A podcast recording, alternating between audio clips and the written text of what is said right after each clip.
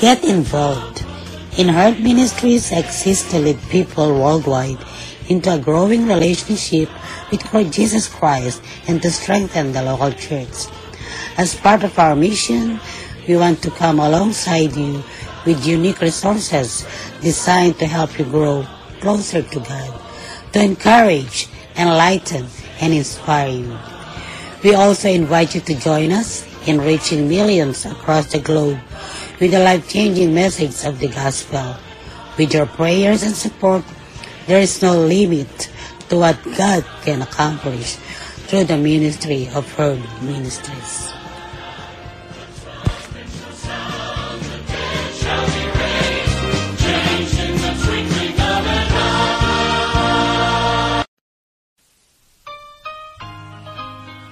Magandang araw sa lahat ng ating mga tagapakinig at mga taga-subaybay sa Herd Ministries Podcast Radio. Ngayon ay ating mapapakinggan ang mga kwento ng ating mga kapatid na binago ng Diyos ang kanilang mga buhay. Sila po ang mga sikat na celebrity sa Pilipinas. Ito po ay ating formal na pinagpaalam sa CBN Asia na nagmamayari ng mga videos at audios na ito. Makinabong tayo sa mga kagilagilalas na pagkilos ng Diyos sa kanilang mga buhay. Ngayon ay pakinggan natin ang buhay ni Miss Bettina Carlos. Diyos ay Diyos ng himala.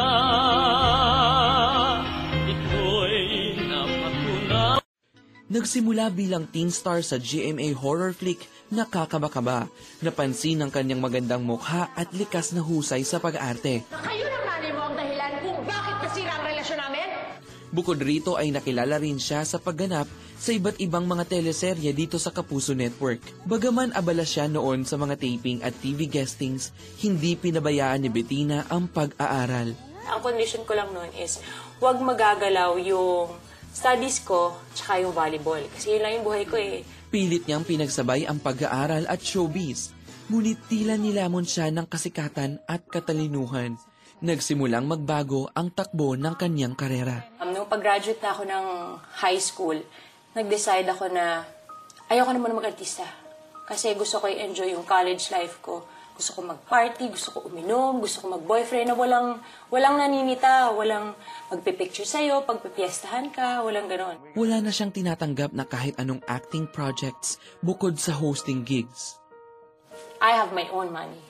I have my own car. I can go wherever I want to go. I can buy what I want to buy. It's all about me. Ako nagtatrabaho. Ako nag-aaral. O di natural. This is all for me. Ngunit sa kabila ng mataas na pagtingin sa sarili, itinatago ni Bettina ang tunay niyang nararamdaman. I was very proud.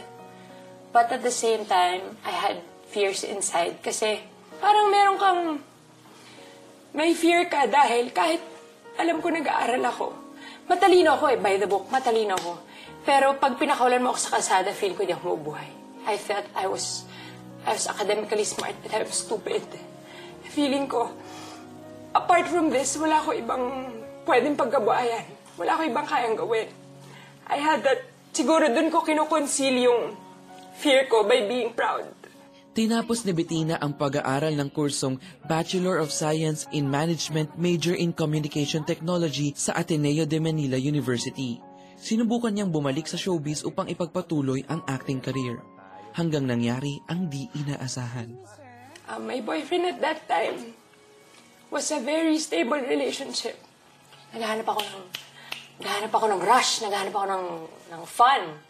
So I left that relationship and I bumped into this person, got pregnant by a man who was not even my boyfriend.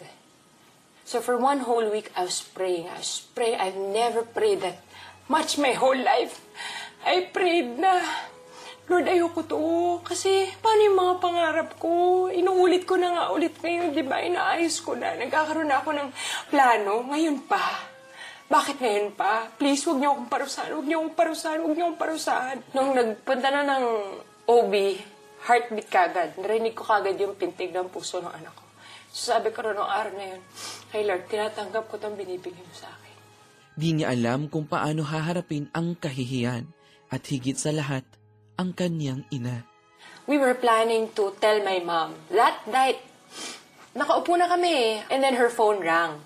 Somebody from the press. Alam mo, hindi kami nakikita ni Bets kasi sobrang busy niya sa taping. Sabi niya ganyan.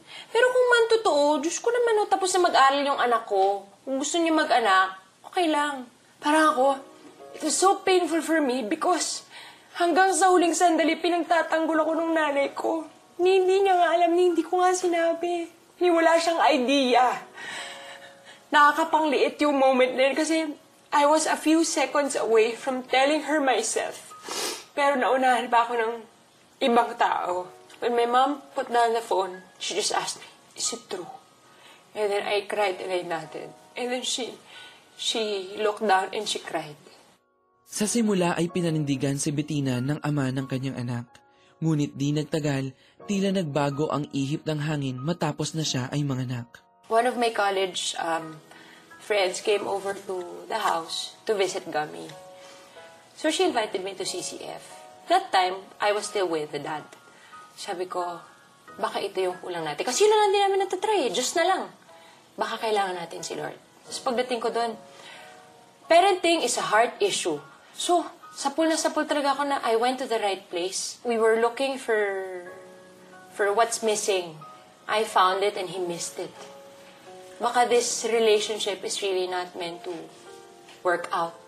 I decided to end the relationship.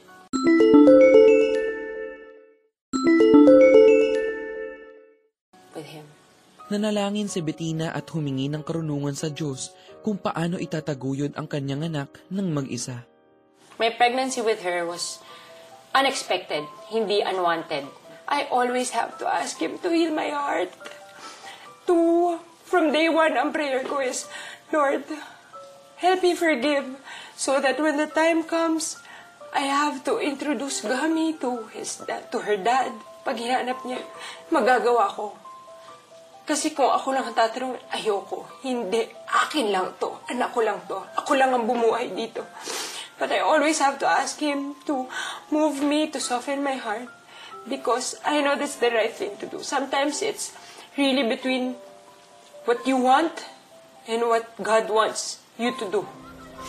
Magmula nang makilala ni Bettina ang Diyos, sunod-sunod ang pagbubukas ng oportunidad sa kanya upang makabalik sa showbiz at makapaglingkod sa Panginoon sa pamamagitan ng kanyang negosyo at public speaking. Your children will become who you are today. Kaya inaalagaan ko ang pagkatao ko, inaayos ko ang pagkatao ko, dahil gusto kong bukas, paglaki ng anak ko, pag matanda na siya, mapapakawalan ko siya ng maayos. Ngayon, forever grateful si Bettina, di lamang sa mga natutunan niya sa buhay, kundi kay Jesus na hindi siya pinabayaan kailanman. Salamat dahil binago mo ko. At tinawag mo ko. Because many are called but few are chosen, right? And I'm... I am what I am because of you. Hindi naman ako... Hindi ako magiging... Ito ang katuparan ko ng pangarap ko na maging nanay. Na mapagsilbihan ng pamilya ko. Hindi ko ito magagawa kung hindi niya ako tinawag. At kung hindi ako miyembro ng pamilya niya. This is all because of him. And I, I can never emphasize enough how grateful I am that he changed me.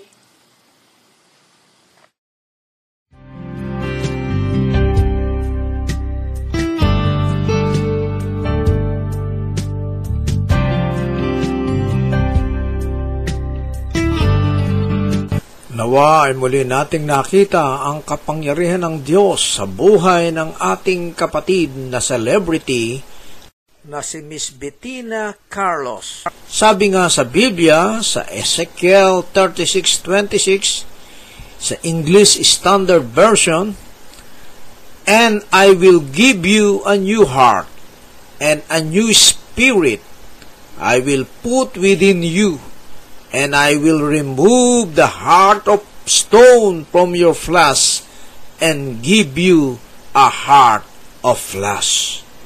Ito ang isa sa kapangyarihan ng Diyos na kung tayo'y mananampalataya sa Kanya, Magagawa ito ng Diyos sa atin na kaya niyang alisin ang puso natin na naging bato sa pagkakahilig sa maling gawain at papalitan niya ng sariwang puso na ang laman ay ang bagong pagtingin na nanghahawakan sa pangako ng Diyos. Patuloy tayong sumubaybay sa buhay ng mga kwento ng mga taong kumikilala sa Diyos. Mag-email lang po kayo sa ating programa at ipapatid ang inyong mga kahilingan sa panalangin o mga suggestion sa Herd Ministries 2020 at gmail.com. Ang pagpapala nawa ng Diyos ang palaging sumainyo.